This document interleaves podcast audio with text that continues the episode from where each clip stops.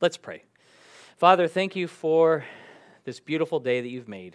Thank you that you make all things new, that you are a Savior and a Redeemer, Redeemer and the lover of our souls. Thank you for the Holy Spirit who fills us and the will that you put in us to follow you and to desire you, the hunger that you put within our hearts to read your word and to walk in obedience to what we hear. And Lord, we desire for you to have your way in our hearts, that we would follow you, we would discern your leading, we would be empowered by your presence, we would walk in obedience, we would confess our sins before you and repent and be cleansed of a guilty conscience, be cleansed of our sin because of what Jesus has done for us.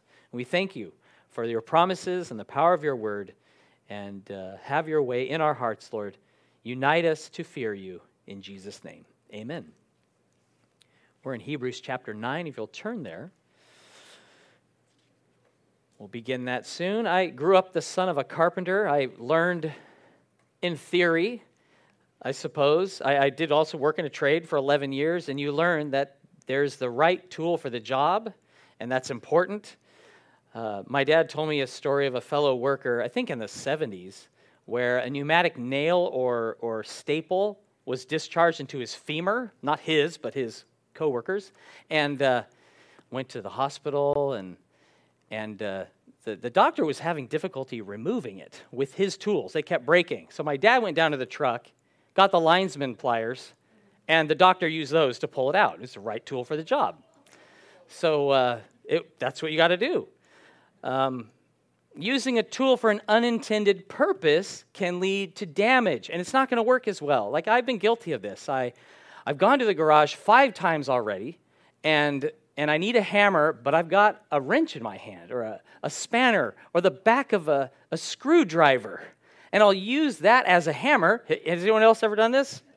Right, so you, you're, you're just a bit lazy. You have a hammer, but you're going to use your, your spanner as a hammer because it's in your hand already and you don't want to go back again. And uh, yeah, you can ruin your tools that way. And it's not as good as a hammer. Or you can, you can have the need of a specialty tool that you don't have. And so you're trying to be resourceful with bits of wire and other things to make something work. That's just, it's insufficient. You could um, be ignorant of a particular tool needed, where you're like, I can't get this, this, uh, this nut removed or something, and it has, has a specialty bit that you need to buy. Like, I didn't even know that existed. So, because you were ignorant of this tool that exists, you didn't have the tool, you weren't able to do the job. Now, new innovations in technology, it improves performance, it makes difficult jobs easy, it makes something that was once impossible now a job done. The writer of Hebrews explained that this is what the law was, that this new covenant that Jesus had established in his blood, it made the old covenant obsolete as a means of being righteous before God of finding favor with him. The law, the tabernacle, the articles of the temple, the high priest, they were shadows that hinted at the re- reality that is Christ and what he has accomplished. A new covenant based on better promises. The law was weak and inadequate because men were unable to keep it. Jesus, our high priest, he's made atonement with his blood. He's risen from the dead. He sits at the right hand of the Father where he lives to make intercession for us. So the new covenant can do what the old covenant could never do make a sinner into a saint and make a believer the temple of the Holy Spirit. Hebrews 9, starting in verse 1. Then indeed, even the first covenant had ordinances of divine service and the earthly sanctuary. For a tabernacle was prepared, the first part, in which was the lampstand, the table, the showbread, which is called the sanctuary. And behind the second veil, the part of the tabernacle which is called the holiest of all, which had the golden censer and the ark of the covenant, covenant overlaid on all sides with gold, in which was the golden pot that had the manna, Aaron's rod that budded, and the tablets of the covenant. And above it were the cherubim of glory overshadowing the mercy seat.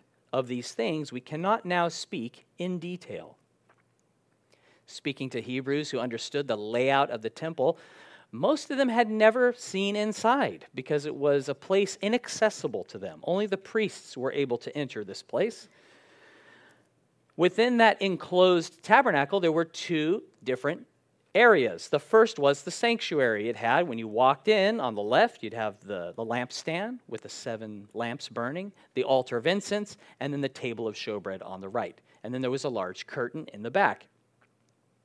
Behind that curtain, in the Holy of Holies, that's a place. So the priests would go into this first area uh, twice a day at least to do their uh, ordinances. They would offer uh, incense, they would pray, there would be singing in the courts, they would um, remove the bread at the proper times once a week, keep adding oil to the uh, lampstand.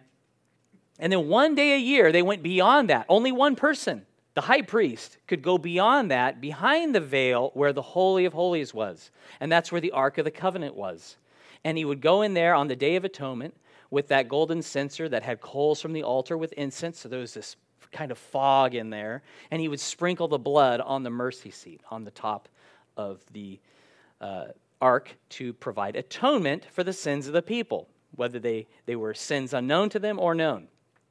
And then we're told what was in the Ark of the Covenant. So we're just going further and further inside, where you have the pot of manna and the rod of Aaron that budded and the Ten Commandments.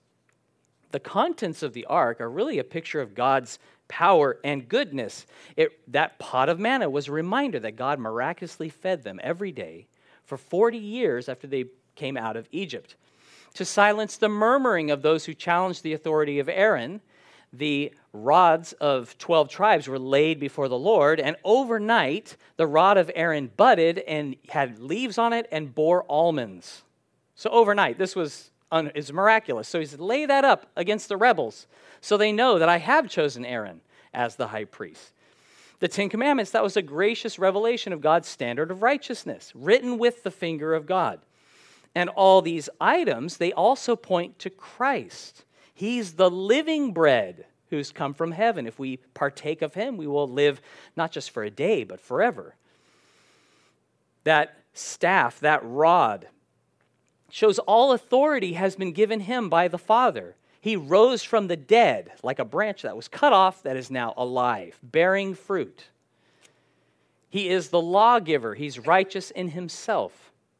All those articles, it also reveals our great need because people murmured about the manna. They weren't happy with it. And people rebelled against Christ and refused his authority. They murdered the just one, the Son of God. They were guilty of breaking all his commandments. So it shows a need of man for God in all three of those articles.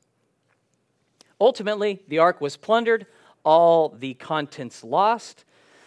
The coming and ministry of Jesus, it reduced the ark really to an useless, empty relic made obsolete by the new covenant. He is our high priest who lives. Hebrews 9, verse 6. Now, when these things had been thus prepared, the priests always went into the first part of the tabernacle, performing the services. But into the second part, the high priest went alone once a year, not without blood, which he offered for himself and for the people's sins committed in ignorance. The Holy Spirit indicating this, that the way into the holiest of all was not yet made manifest while the first tabernacle was still standing. It was symbolic for, a present, for the present time in which both gifts and sacrifices are offered, which cannot make him who performed the service perfect in regard to the conscience, concerned only with foods and drinks, various washings, and fleshly ordinances imposed until the time of Reformation. Under that first covenant, there was so much preparation that was required, right? The articles of gold had to be made. The special incense needed to be mixed the oil beaten for the lamps, the, the anointing oil mixed up, the, the sanctified priests, the wood cut, the, the fabrics put together, and the sockets all assembled. And there was just a lot of work. And then they, they had to wear the right vestments and say the right things, and then go in on the right day in the right manner to offer the sacrifice. They would make atonement for their own sin and the sin of the nation. And it's like, it's pointed out that they had to make atonement for sins they committed in ignorance because we are greater sinners than we can fathom. You can try to confess everything that you know, but there's a lot of ways that we fall short and sin that we don't know. It hasn't been open, our eyes haven't been open to that yet. So we need the forgiveness of God. More offerings were always needed because people kept sinning. All this, these offerings, all this preparation, it didn't change the hearts of people who continued to sin. The, the service of the tabernacle was always incomplete, even when done properly, because it would need to be done tomorrow, next year, over and over and over again. It did nothing to perfect the priests who offered those sacrifices, nor the people they represented. Verse 8 says the Holy Spirit revealed the way into the holiest was not manifested in the tabernacle. They thought that that was the place where you draw near to God, which it was under the old covenant, but Jesus brought in a new covenant based upon better promises.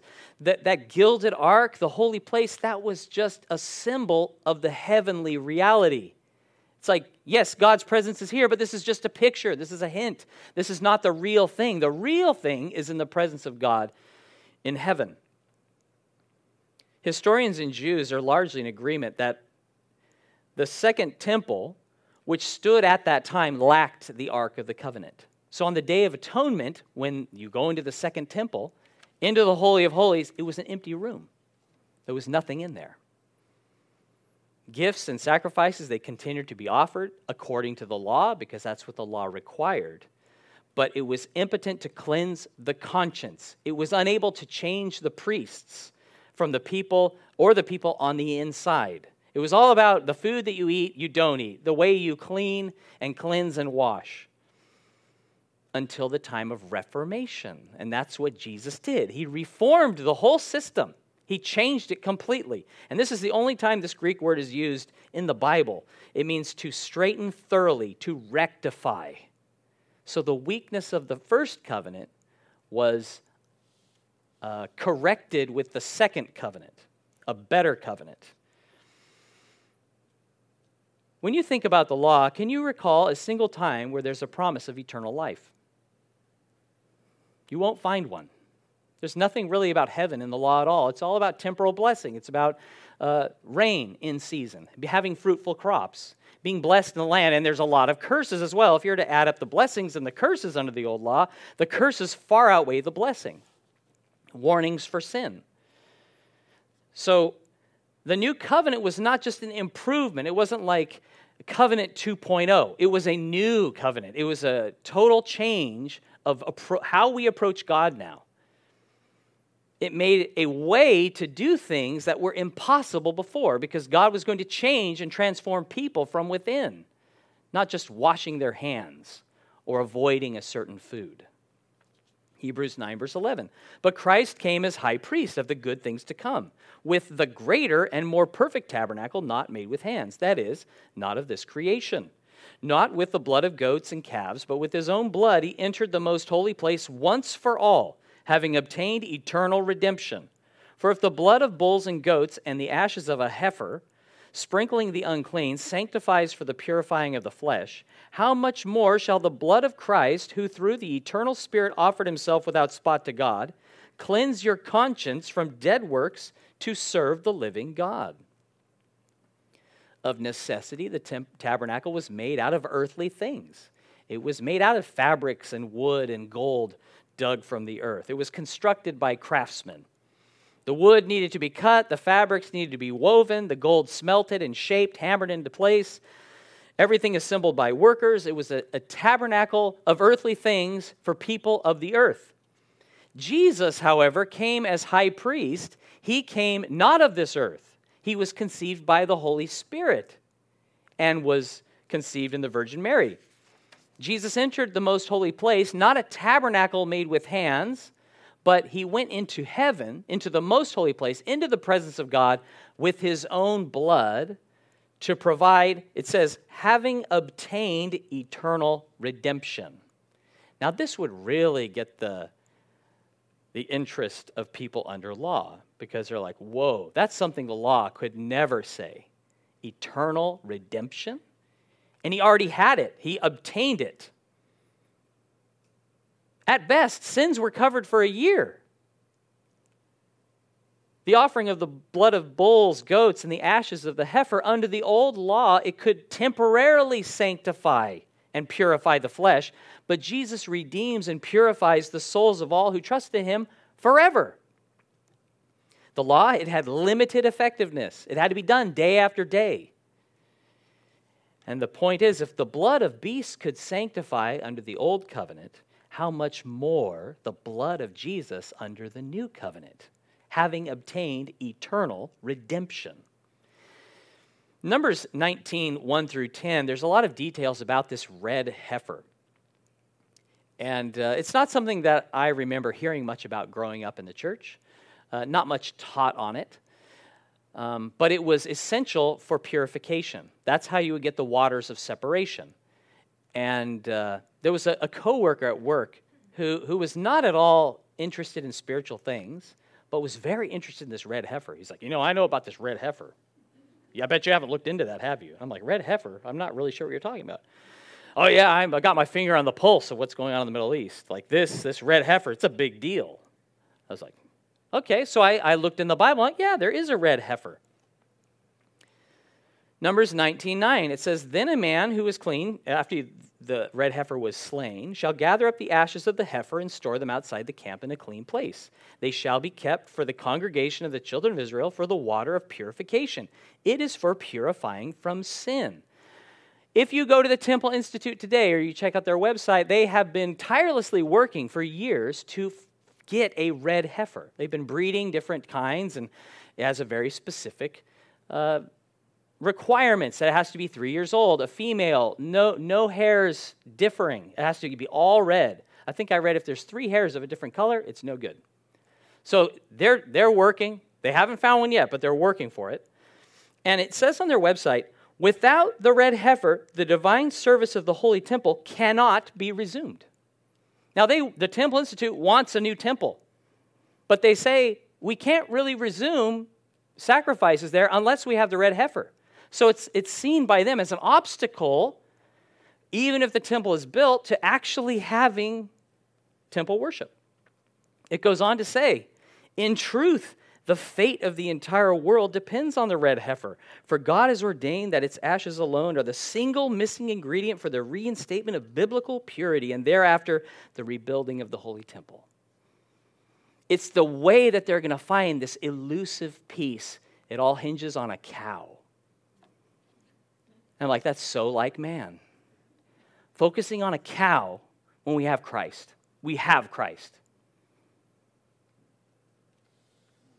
Looking at the, the hair of a, of a cow with a microscope to tell if the colors are different or not, instead of celebrating the King and risen Savior and Lord who shed his own blood already so we could be redeemed. It's Jesus, not a red heifer, who cleanses and purifies us from sin. He gives us perfect peace, something a cow could never do. Like that tool, it, it was proved in, it just didn't work. It never worked, and it's not going to work. But Jesus, He is the one. He is the Savior. He's obtained everlasting redemption. In addition to the blood of Christ cleansing us from sin, the Lamb of God cleanses your conscience from dead works to serve the living God. Keeping the law did nothing to deal with your guilty conscience for sin. I believe there are many Hebrews of old and Christians today who are plagued by a guilty conscience they endure erroneously. I saw a comic strip the other day. Uh, it was like an, an, older couple, and the man's helping out around the house. Like he's got his apron on, he's washing some dishes, and he's doing the, the laundry, and, and, and the wife's kind of like, oh, what's going on here? I'm a little suspicious. And uh, it was doctored to say, the, the punchline was, You bought another smoker, didn't you? the idea being that he knew he had overstepped the bounds by buying this smoker, so he was going to make up for it. He was going to do something good to kind of outweigh the bad and uh, soften the blow. He, he, he, he was, had a guilty conscience. The man's guilty conscience is what moved him to wash those dishes and to do the washing, to put away, to empty the dishwasher, to appease his wife. The law is very happy to tell you what to do to find God's favor and what to avoid to obtain God's favor. And how many Christians are, are burdened with a guilty conscience when Jesus has forgiven you and cleansed you from all your sin?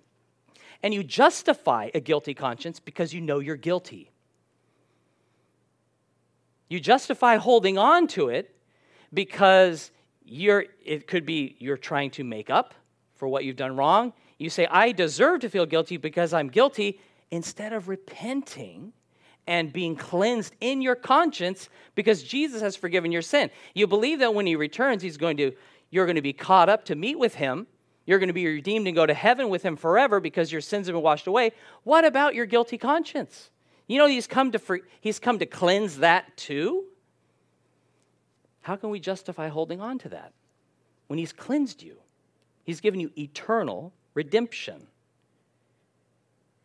People try to earn their salvation by good works. People try to cling to their salvation by good works, but that's not how it's obtained. It's by grace through faith in Christ.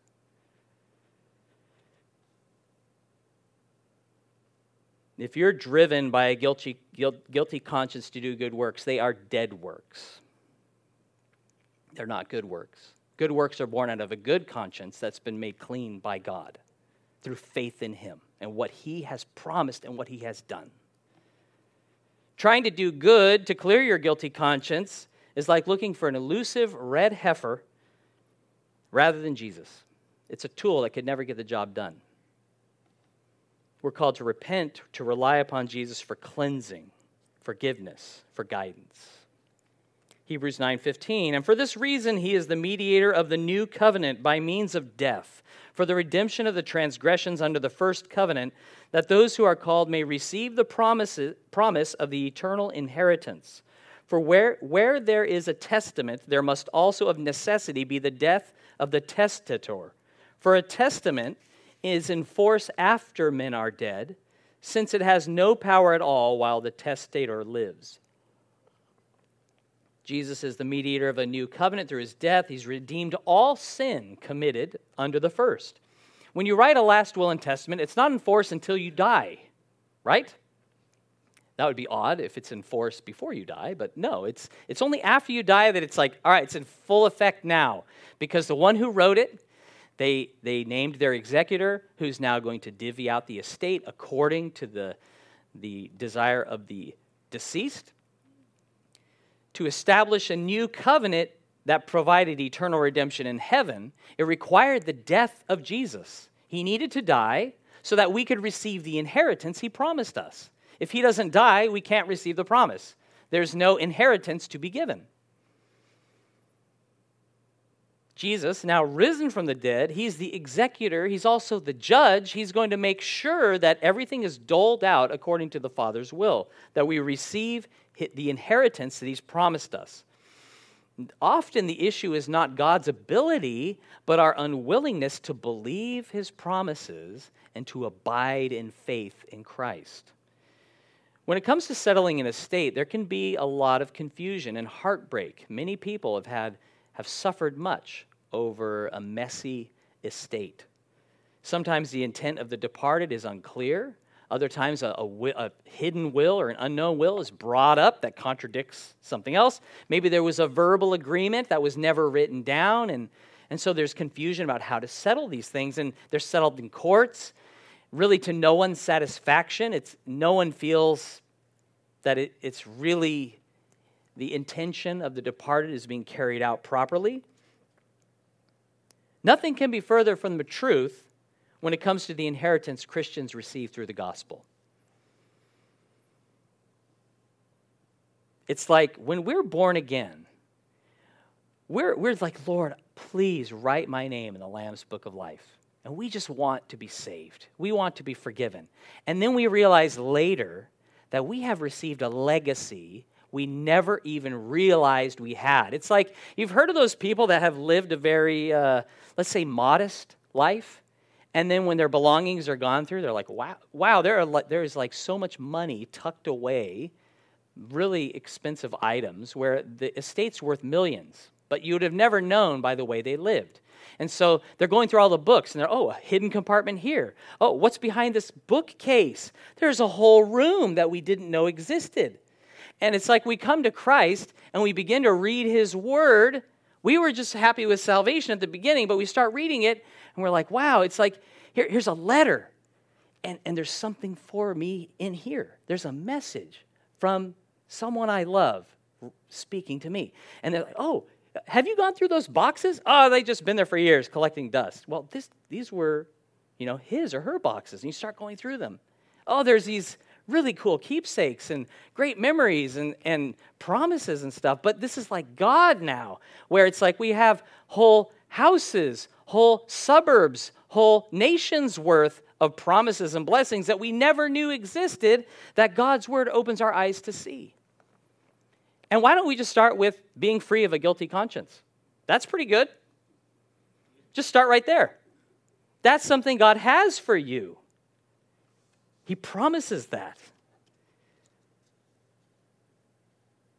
There's a world of blessings that God has for his children that you don't know about, you haven't received, you haven't believed, but it's there.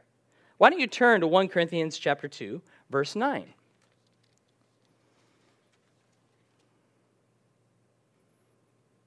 One Corinthians 2, starting in verse 9. But as it is written, Eye has not seen, nor ear heard, nor have entered into the heart of man the things which God has prepared for those who love him.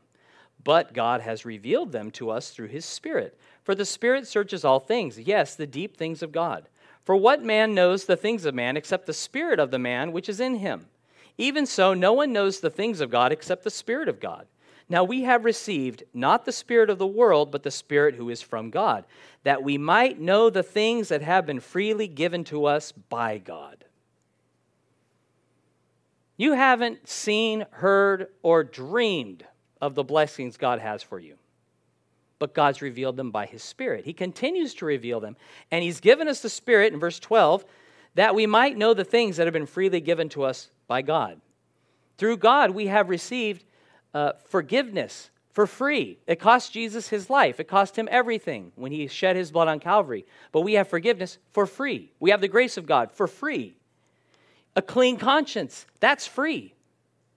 You don't have to try to work that off. You have that freedom in him. Being born again, filled with the Holy Spirit, that is free. Having received such love and grace from God, then our, our motive then is to serve Him, not from a guilty conscience, but out of thanksgiving and love.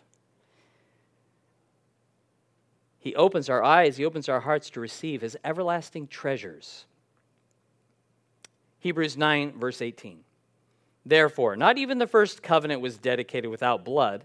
For when Moses had spoken every precept to all the people according to the law, he took the blood of calves and goats with water, scarlet wool, and hyssop, and sprinkled both the book itself and all the people, saying, This is the blood of the covenant which God has commanded you. Then likewise he sprinkled with blood both the tabernacle and all the vessels of ministry. And according to the law, almost all things are purified with blood, and without shedding of blood there is no remission. Reading the law, knowing the law was not enough. There was sacrifice required, that shedding of blood. Everything dedicated, that means consecrated or to, it means to consecrate or renew was sprinkled with the blood of the covenant. So the book of the law, we, we try to keep our Bibles clean. You know, you get that coffee in there, it's a bummer. But they're like sprinkling some blood on it, on the tabernacle, on the people at one stage in Exodus 24 8, it says, And Moses took the blood, sprinkled it on the people, and said, This is the blood of the covenant which the Lord has made with you according to all these words. Now, we see blood as a biohazard. We try to not get it on us. We, we wear gloves, and doctors and nurses, you know, they have shields. They don't want to contact blood. But for the blood under the old covenant, for a short season, it was renewal. That the life was in the blood. It like gave life to the things that it touched because it was under the covenant of law. That death of the beast and the blood poured out, it provided temporary remission of sin under the first covenant. people who sinned, you would bring an animal. You would place your hand on the head of the animal while it was slaughtered to, to symbolize your sin now being put upon this animal who was dying in your place. And that blood would be poured out on the altar, it would be sprinkled. And that spiritual principle in verse 22, it's consistent with the new covenant that says, without shedding of blood, there is no remission. We, we use the word remission in terms usually of cancer, like my cancer's in remission. Um, and it means in the Greek, freedom, pardon, deliverance, liberty, forgiveness. If cancer is in remission, it means it's free from the signs or symptoms of cancer. You're not suffering those effects at the moment.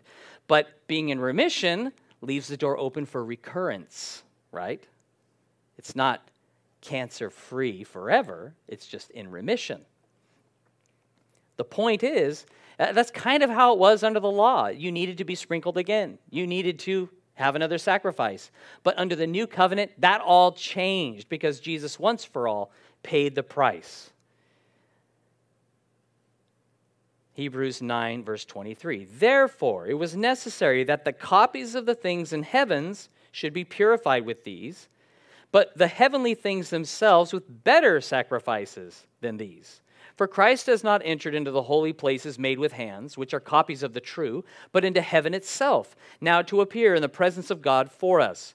Not that he should offer himself often, as the high priest enters the most holy place every year with the blood of another he then would have to have suffered again since the foundation of the world. But now, once at the end of the ages, he has appeared to put away sin by the sacrifice of himself. And as it is appointed for men to die once, but after this the judgment, so Christ was offered once to bear the sins of many. To those who eagerly wait for him, he will appear a second time, apart from sin, for salvation it was acceptable for the copy and the shadow of things from heaven to be, to be uh, sprinkled with the blood of animals. The real and the heavenly required a better sacrifice. Jesus did not go into the Holy of Holies with the blood of an ox, he went into the presence of the Father with his own blood. In the presence of God in all his glory. So Jesus put away that once and for all he sacrificed himself for the sins of mankind. The law required that repetition of sacrifice, but not Christ, who was offered once to bear the sins of many. To say that Jesus must be sacrificed over and over, it robs him of the reality of our being cleansed from sin. He does not suffer again and again with every communion service. He is sacrificed once. He has offered himself once for all, and we are cleansed from all sin, it says in Colossians 2:13. That's past, present, and future. Forever we are cleansed from sin. Romans 3 emphasizes strongly we are saved by faith in Christ apart from works. We've been justified freely. Our salvation and cleansing it's secured by Jesus himself. It says that men it's appointed for man to die once and after that the judgment by God. There are there is judgment for all people.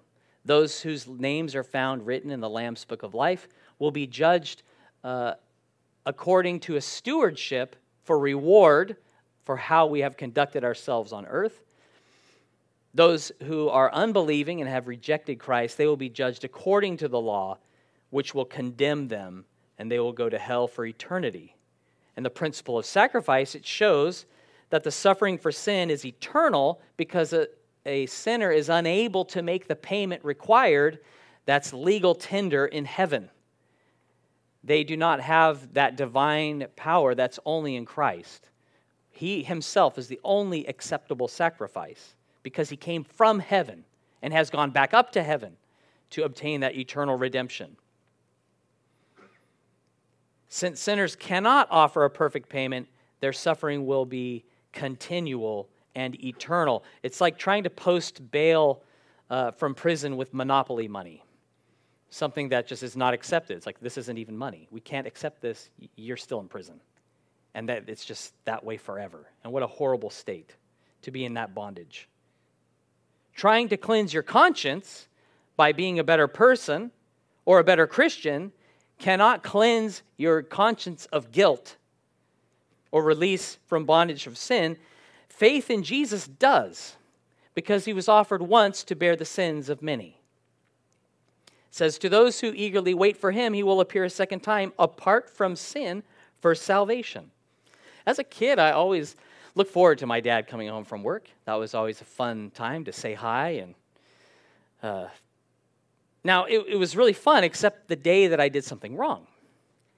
Now, my, my mother was very good about disciplining us kids and correcting us, but there were occasions where the transgression was of a sort that it was like, wait until your dad gets home and you get to talk to him.